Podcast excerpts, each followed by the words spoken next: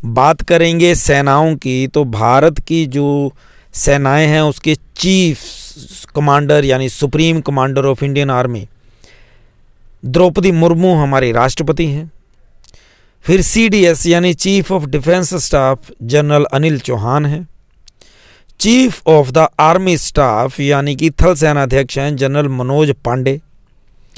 Chief of naval staff, यानी कि navy के जो अध्यक्ष हैं, वो हैं एडमिरल आर हरि कुमार और एयर स्टाफ के जो चीफ हैं, यानी वायुसेना अध्यक्ष हैं, वो हैं air chief marshal Vivek Ram Chaudhari.